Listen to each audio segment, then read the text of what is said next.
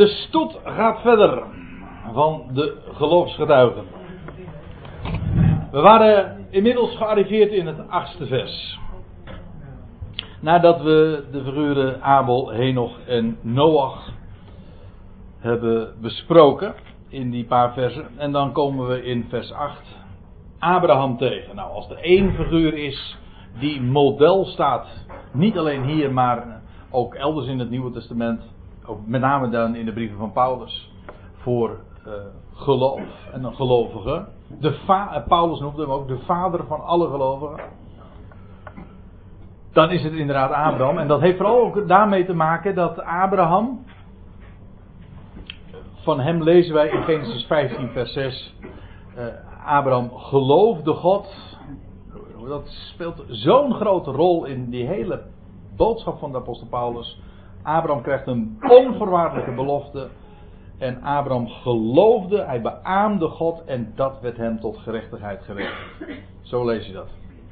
Nou, maar Abraham was niet alleen een rechtvaardige, maar Abraham heeft in zijn leven vervolgens ook gewandeld in geloof. En het fraaie is, dat zie je hier in Hebreeën 11, maar ik daag u uit om dat in het hele Nieuwe Testament dus nog na te gaan. Als in de Bijbel, in het Nieuwe Testament, figuren worden besproken uit het Oude Testament, dan wordt nooit meer gewezen op hun falen. Hebreeën 11 is een heel fraai voorbeeld daarvan. Want je zou natuurlijk. Nou, van Abel is het moeilijk omdat we daar de, zelfs een sumiere beschrijving van hebben. Henoch natuurlijk al eh, even nog meer. Nog sumierder, zo bedoel ik het. Eh, van Noach een vrij uitgebreide beschrijving. Maar zodra we een wat uitgebreidere beschrijving van een figuur in de Bijbel tegenkomen, dan vind je ook altijd zijn falen.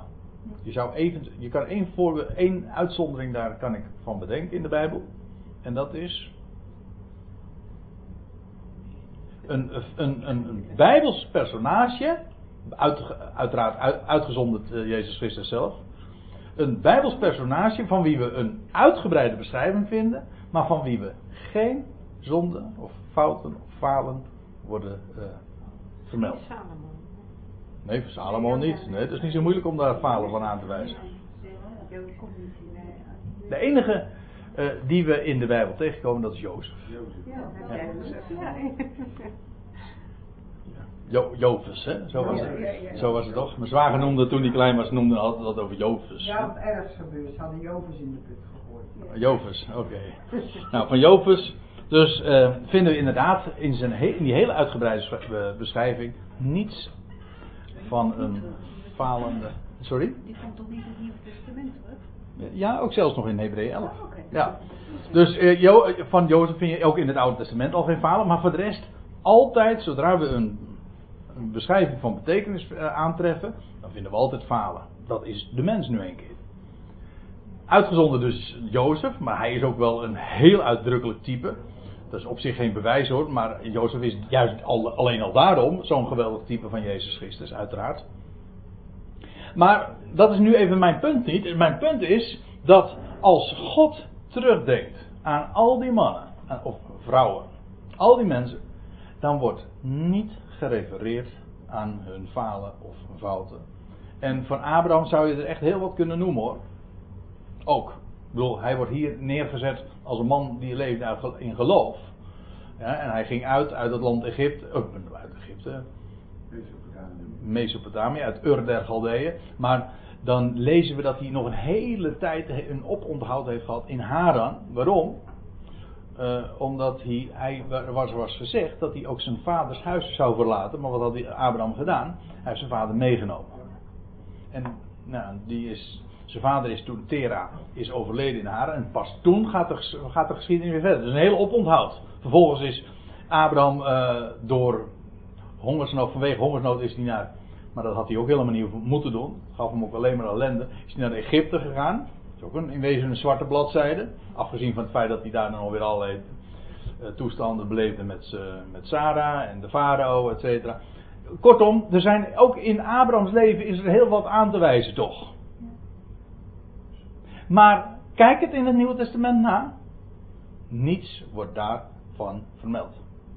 Als God terugdenkt aan al die mensen die leven in geloof, dan, dan ziet God rechtvaardigen. Dat is in, wezen een schitterende demonstratie van hoe God naar mensen kijkt. Naar gelovigen. Mensen die hij gerechtvaardigd heeft. Die zijn volmaakt. Hij denkt niet meer aan hun fouten. Hij denkt niet aan hun falen. Een prachtige beschrijving. Hebreeën 11 is daar natuurlijk een schitterend voorbeeld van. Daar wordt, daar wordt al die misstappen, ook van Abraham, want over hem hebben we het nu dan natuurlijk in het bijzonder. De zwarte bladzijden worden niet vermeld, alleen het feit dat hij leefde uit geloof. En daar uh, gaat een geweldige sprake van uit. Door geloof is Abraham, die man, die man die eerst Abram heette en later Abraham, hij kreeg een he aan zijn naam toegevoegd. De letter 5. De dat klinkt een beetje gek als ik het zo zeg. Dus het cijfer 5. Maar een Hebreeuwse letter is hetzelfde als een cijfer, dus het maakt geen verschil. De he, het venster, kreeg hij aan zijn naam toegevoegd, heeft te maken met genade. Wel, door geloof is Abraham, toen hij geroepen werd, geroepen zijnde, uh, in gehoorzaamheid getrokken of uitgegaan, uitgekomen. Zijn coming out, hè? staat er de coming out van Abraham. In gehoorzaamheid, gehoorzaamheid, dat wil zeggen, hij gaf gehoor aan. Dat is wat geloof en gehoorzaamheid in wijze ook synoniem. Gehoorzaamheid betekent niet dat je, uh, betekent niet doen. Wat er in die, uh, gezegd wordt, dat het idee is niet werken van wat je opgedragen krijgt. Dat is wat wij denken bij gehoorzaamheid. Maar het betekent dat je gehoor geeft aan. En God gaf een belofte. God gaf zijn woord. En hij geeft gehoor daaraan. En hij is uitgegaan. Precies wat God gezegd had. Ga uit uw land, uit uw vaders huis, uw maagschap. Hij is uitgegaan naar een plaats. Of zoals de concordant version zegt. Ja, dat is een handschrift kwestie. Zegt naar de plaats. In de andere handschriften staat een plaats. Dat wil zeggen geen bepaald lidwoord, maar de plaats. Ik vind hem eigenlijk nog mooier, de plaats. Waar hij trouwens geen idee van had. Dat was hem namelijk van tevoren helemaal niet gezegd. Maar eventjes, uh, ja, nu, nu we het erover hebben, de plaats is wel mooi. Want in het Hebreeuws is dat ha-makom. Dat betekent de plaats. Het is de aanduiding ook eh, van de, de tempel. Als ik me niet vergis, hebben we het nog niet zo heel erg lang geleden nog eventjes erover gehad in verband met de, de plaats waar, de plaats waar de, eh, de kruisiging heeft plaatsgevonden en waar de Heer is opgestaan, namelijk de Olijfberg. Maar goed, dat is alweer een tijdje geleden. Het gaat er nu even om. De plaats is in de Bijbel de, de plaats waar de Heer zijn naam zou doen wonen. Dus een, een standaard term je leest ook in het leven van Abraham, in Genesis 22, dat hij, dat hij zijn zoon Isaac zou offeren. En dan lees je dat hij eh, op weg gaat. En dan gaat hij naar het gebergte van Moria. Ja, ja. Waar later dus de tempel van Salomo gebouwd zou worden. Kortom, Jeruzalem dan. En dan lees je op de derde dag zag hij de plaats. Ja. De plaats, dus precies ook waar later de Heer zijn naam zou, laten, zou doen wonen. Maar hij zag de plaats. Namelijk waar hij zijn zoon zou offeren. Op de derde dag. En toen kreeg hij zijn zoon ook bij wijze van spreken uit de dood terug. Maar ik loop nou een beetje vooruit eigenlijk op, op uh, nog uh, kwesties of uh, geschiedenissen die nog in Hebreeën 11 genoemd zullen worden. Maar het gaat nu eventjes om het feit dat het hier inderdaad sprake is van eh, de plaats. In gehoorzaamheid is hij uitgegaan hij naar de plaats. En hij, die hij ter erfenis of als lotsdeel zou ontvangen. Ik heb er al vaker op gewezen dat het woord erfenis gewoon een lotsdeel is. Dus niks te maken met de, met de gedachte van dat als iemand overlijdt dan krijg jij je, je deel. Nee, het gaat erom, het, je, het, het valt je toe als een lot. Het is een lotsdeel dus dat hij uh, als lotsdeel zou ontvangen. En hij vertrok zonder te weten, uh, zonder op de hoogte te zijn, of zonder de, ja, de concurrent version geeft het weer met zonder ervaringsdeskundige te zijn. Want dat, het is maar niet zomaar het woord voor weten of kennen. Het, is, het betekent van op de hoogte zijn van of uh, uit ervaring weten dat. Hij wist daar niets. Hij wist niet waar hij naartoe moest. Hij wist de naam van het land. Het werd allemaal niet gezegd. Als je, lees het maar na in de geschiedenis in Genesis 12.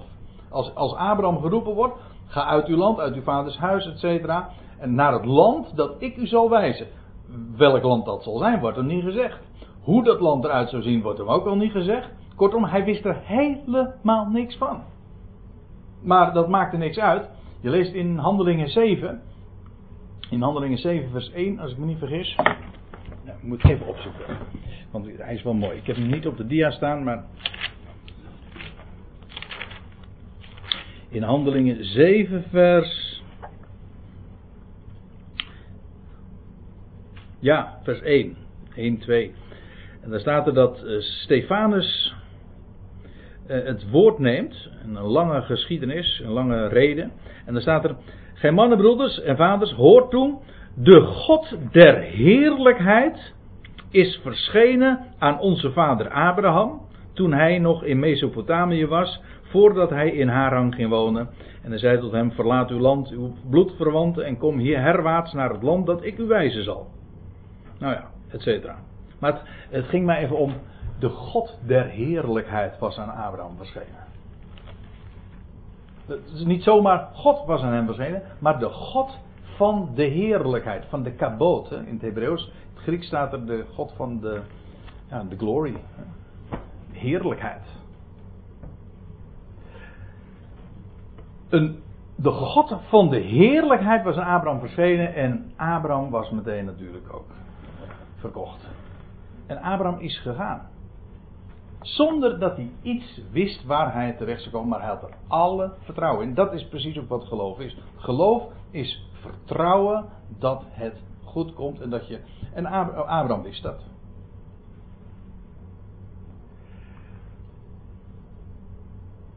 En er zijn mooie liederen ook over gemaakt over die gebeurtenis. Ga maar naar het land dat ik je wijs. En maak, wat maakt het uit? Als God weet weg. En dan kun je gewoon blind, blindelings op vertrouwen. En dan kun je gewoon blind op varen. Je weet, dat is het juiste kompas, kom ik altijd terecht. Dat is een heel, dat is, dat is een geweldig leven natuurlijk. Hoef je helemaal geen details voor te hebben. Je weet gewoon, als die God het in zijn handen heeft. Als die God mij dat zegt.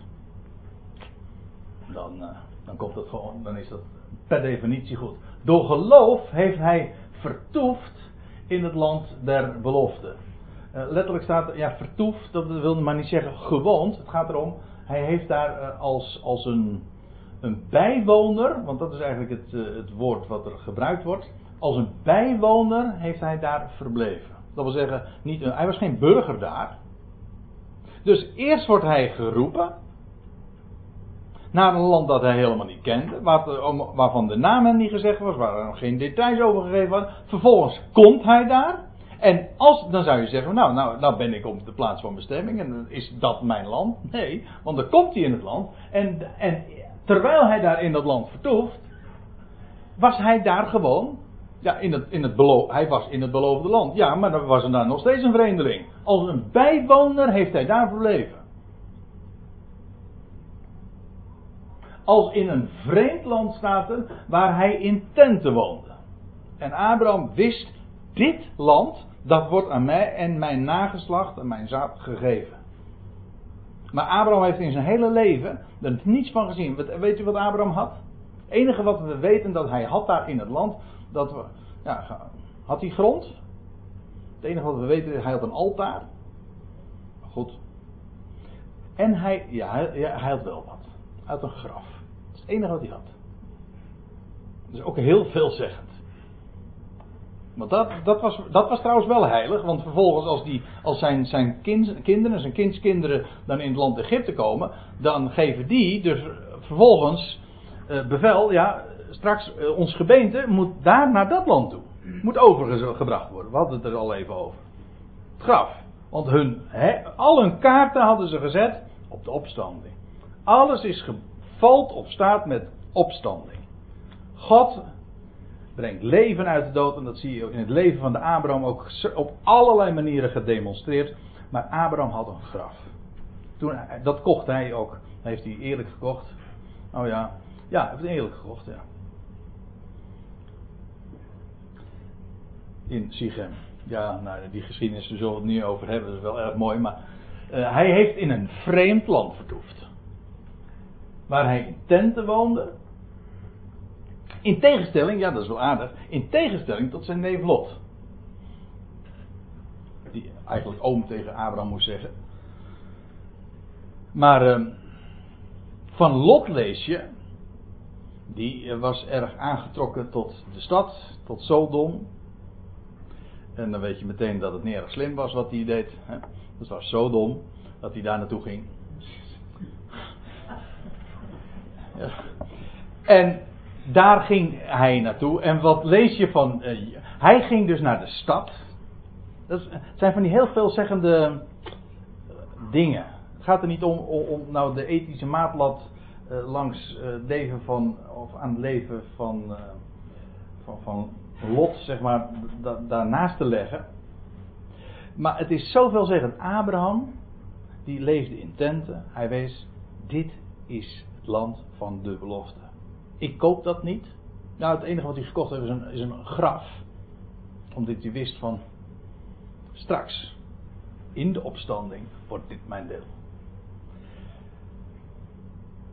En hij heeft, ja, dat is ook zoiets, hij heeft het land niet gekocht. We weten van Abraham was een steenrijk iemand. Dat uit meerdere. was gewoon een herdervorst. Maar hij heeft geen, geen, geen cent van dat, van dat land, uh, voor dat land betaald. Dat vind ik ook wel weer erg mooi. Want hij wist, ik krijg het van God. Ga ik niet, voor ga ik niet kopen. Hij heeft het land niet gekocht. Hij heeft als een vreemdeling vertoefd. En, en Lot, die dacht, ik ga me daar settelen. Ik ga daar wonen. Ik ga daar Nee, niet in de tent verblijven. Nee, ik, sterker nog, hij ging niet alleen in Sodom wonen, maar je leest dat Sodom, nee, dat Lot, uh, ja, wat zit ik nou met Sodom? Uh, hij ging daar zelfs in de poort zitten. En in de poort zitten betekent in de Bijbel heerschappij uitvoeren. Lot zat in de gemeenteraad van, van Sodom. Als je zit in de poorten, dat betekent dat, dat je. Nou, daar, dat is de plaats waar de heerschappij uitgevoerd wordt waar de beslissingen genomen worden. Kortom, hij had een vinger daar in de pap. Dus hij, hij had zich met recht gezetteld. Hij had invloed in. Hij was, hij was een christenpoliticus, zeg maar. Dat vind ik wel een heel aardige. En je leest trouwens ook, hij kwelde zijn rechtvaardige ziel dagelijks. Dat staat ergens in de Petrusbrief. Hij kwelde zijn rechtvaardige ziel dagelijks. Daar in Zodom. En dan zou je zeggen, nou dat is toch heel erg mooi. Ja, maar Lot had er, pardon, zijn oom Abraham had er geen last van. Abraham deed dat niet. Dat, uh, en wat, nou zou je zeggen van nou ja, maar Lot heeft dan toch mooi maar invloed kunnen uitoefenen daar in Sodom. En zo werd Sodom weer wat beter van, door al die geweldige invloed van, van Lot. Nou, het was omgekeerd. Niet Sodom werd beter, maar Lot werd er zijn broer er slechter van. Nou, zullen we het, uh, zullen we het daar maar uh, bij houden als we het over christelijke politiek hebben. uh, men denkt de wereld beter te maken, maar in werkelijkheid. Kijk, ik vind Abraham een schitterend voorbeeld van iemand die, zijn tent, die met recht in tenten woonde. Niet zijn pinnen al te vast in de aarde. Ik zie maar tijdelijk. En dat, dit wordt, hij wist, dit land dat is mijn deel. Daar betaal ik niet voor. Ik hoef dat nu niet zelf te bewerken. Dat krijg ik zomaar gratis voor niks van God. En hij heeft in een vreemd land in tenten gewoond. Trouwens ook met Isaac en Jacob. Want vervolgens uh, Isaac, uh, zijn zoon, uh, kreeg. later kreeg hij natuurlijk twee zonen, Jacob en Esau.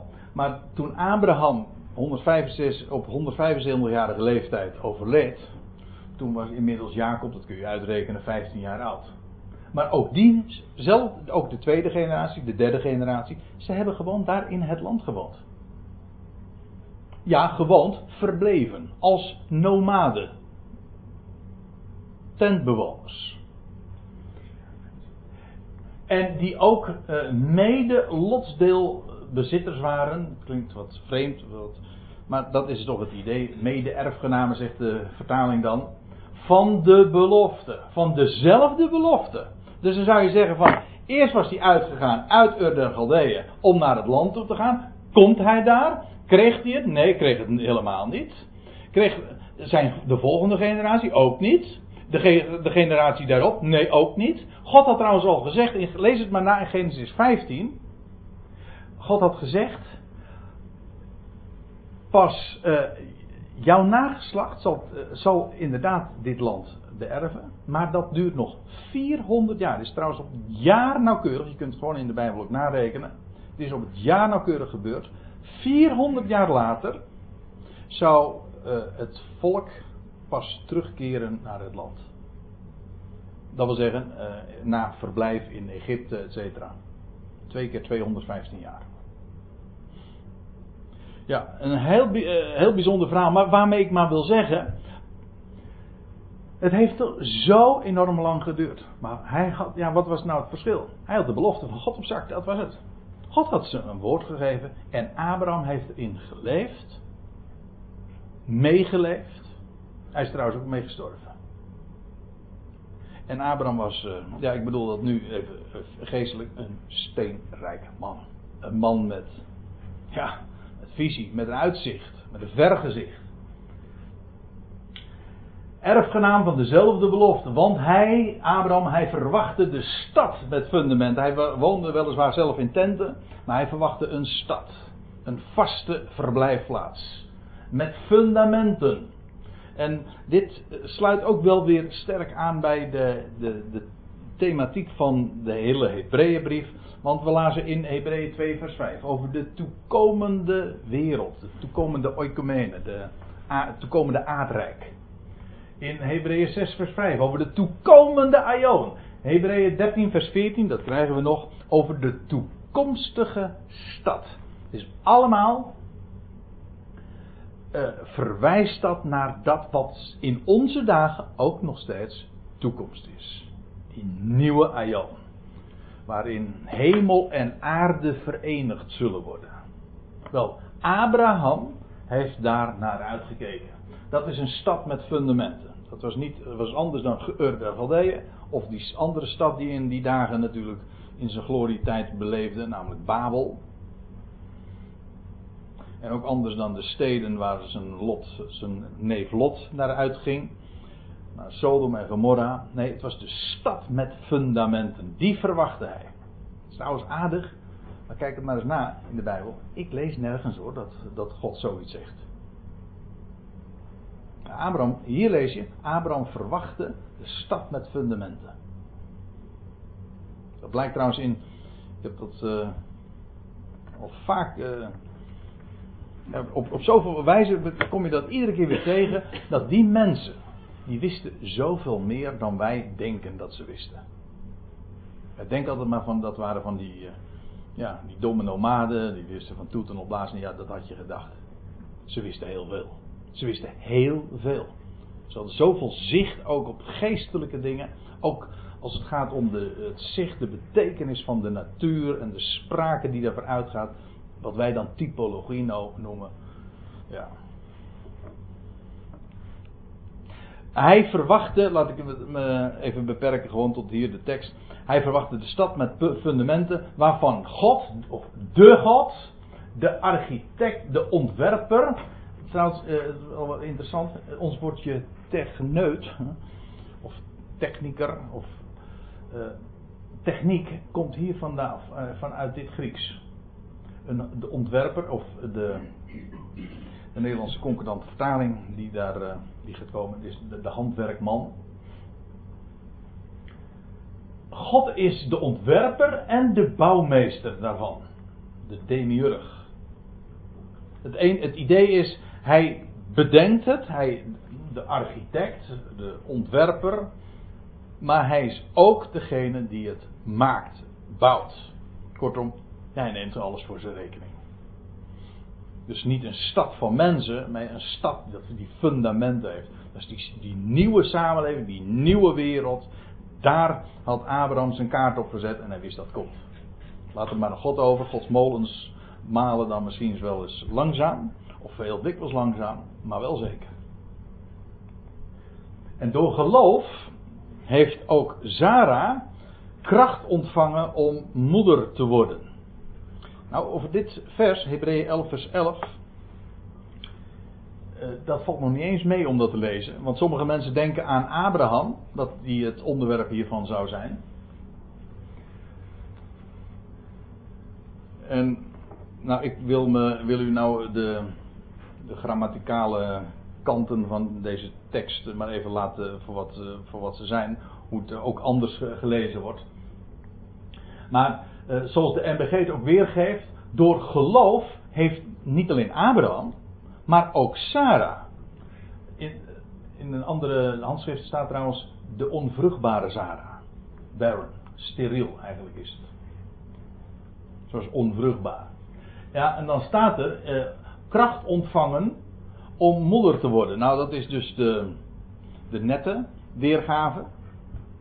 Er staat letterlijk, ze kreeg kracht, dynamin, tot neerwerping van spermatos.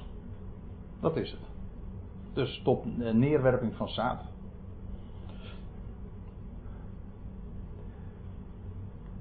Dat idee, waarvan je natuurlijk zou kunnen zeggen, ja, dat betekent gewoon in de praktijk dat zij dus kracht. Zij, zij was sowieso al, zelfs in de dagen dat zij in haar vruchtbare tijd, nee, in de tijd dat zij menstrueerde, uh, was zij al onvruchtbaar. Dat lees je. Vervolgens lees je, het ging haar niet meer naar de wijze der vrouwen, ze menstrueerde niet meer. Nou, dus in dubbel opzicht was ze domweg niet meer in staat. Ze was, ze was 90, vergis je niet, ze was 90 dat ze uh, Isaac kreeg. Abraham was 100, zij was 90. En je leest ook dat op het moment dat uh, Abraham hoog bezoek had gekregen in zijn tent, en dat hem de belofte wordt gegeven van, nou, volgend jaar. Volgend jaar. Om dit jaar, eh, om deze tijd, in het volgende jaar, dan zal hier een kind inmiddels geboren zijn. Dan lees je dat eh, Sarah, die hoort dat zo vanuit een andere deel, compartiment van de tent. En die lacht bij zichzelf. Zal een 90-jarige wellust hebben, zegt ze dan. Ja. En, uh, maar zij heeft kracht ontvangen. Zij heeft gelachen en, daar, en dan zie je hoe dat soms ook dubbel kan zijn. Aan de ene kant, het is, was lachwekkend. Natuurlijk, het is humor dat dat gebeurt. Dat God alle, alle, zeg maar, alle medische, menselijke berekeningen gewoon doorkruist en zegt van ja, dat, dat mag de gynaecoloog dan of de huisarts dan zo zeggen. Maar dit is het. En dat is lachwekkend, maar dan vervolgens ging zij ook lachen, want het kind wat geboren wordt, krijgt de naam Yitzchak. Maar Yitzchak betekent lachen. Hij zal lachen. En dan zegt Sarah en later Abraham ook. Ja, want God heeft ons doen lachen. God laat ons lachen. Dus de, de, misschien zou je in eerste instantie nog kunnen zeggen dat was de lach van ongeloof. Dat kan helemaal niet. Ja, maar die, die lach werd een lach van geloof en van, van ja, de, de vervulling van de belofte. Nou, in elk geval, ze kreeg tot, kracht tot neerwerping van zaad, staat het dan letterlijk. En ik vind, ik, vind, ik vind het grappig om dat ook op deze wijze zo neer te zetten, want de, de Bijbel eh, benoemt de dingen gewoon ook bij naam. ook in verband met seksualiteit, dat zie je ook juist in het leven van die aartsvader, dus heel sterk. En dan wordt dat vaak maar wegvertaald, maar zo concreet spreekt de schrift erover. En dat ondanks haar hoge leeftijd. Ze was 90 jaar, zoals gezegd, ging haar niet meer naar de wijze de vrouw. En ze was zelfs in haar vruchtbare periode, was zij ook al niet eens vruchtbaar. Als u begrijpt wat ik bedoel. Maar, staat er, daar zij hem die het beloofd had, betrouwbaar achter. Kijk, en dat is nou het verschil. En hier zie je trouwens ook weer, als je het in Genesis naleest, dan kun je echt nog wel een aantal dingen aanwijzen. Zeggen we, nou, sorry, maar dat is toch geen geloof. Als God hier aan terugdenkt, dan zegt hij het zo. Zara, ze achtte hem betrouwbaar, die gesproken had. Die het beloofd had. En als ik me niet vergis, uh, lees je uh, vrijwel hetzelfde over Abraham in Romeinen 4. Moet even opzoeken. Ja, zo was het ja. In Romeinen 4, vers 19, ik heb geen diaatje ervan, maar daar gaat het over Abraham en staat er. En zonder te vervrouwen in het geloof heeft hij opgemerkt dat zijn eigen lichaam verstorven was. Daar hij ongeveer 100 jaar oud was en dat Sarah's moederschoot was gestorven. Maar aan de belofte van God heeft hij niet getwijfeld door ongeloof. Maar hij werd versterkt in, zijn geloof, in het geloof en gaf God de eer in de volle zekerheid dat hij bij machten was hetgeen hij beloofd had ook te volbrengen. Te volbrengen. En dan concludeert Paulus, daarom ook werd het hem gerekend tot gerechtigheid. Abraham, Mazaro idem met een sterretje dus. met een sterretje is wel leuk in dit verband, hè, want zo zou het nageslacht ook zijn. Zij geloofde God. Ze beachten hem betrouwbaar die had gesproken had. En ik vind het zo mooi in Romeinen 4, dan lees je ook. Ze geloofde God en gaf daarmee God de eer. Menselijke potentie, letterlijk en figuurlijk, uh, was er niet meer. Totaal niet. Het potentieel van de mens was met recht dus weg. Ja, en, maar het plafond van de mens, dat is Gods vloer. Daar begint hij. En dat zie je bij hen. En zij hebben dat, er zijn daar getuigen van geweest. God creëert leven uit de dood. Zij waren verstorven, maar God heeft, brengt nieuw leven voort. Opstandingsleven. Isaac is daar het bewijs van. Dat is lachen, dat is echt lachen. Ja, ik zie dat het uh, tien voor is. En uh, ik stel voor dat we het de bespreking van het twaalfde vers parkeren voor de volgende keer. Dat is dan over 14 dagen, dus 15 mei, als ik me niet vergis.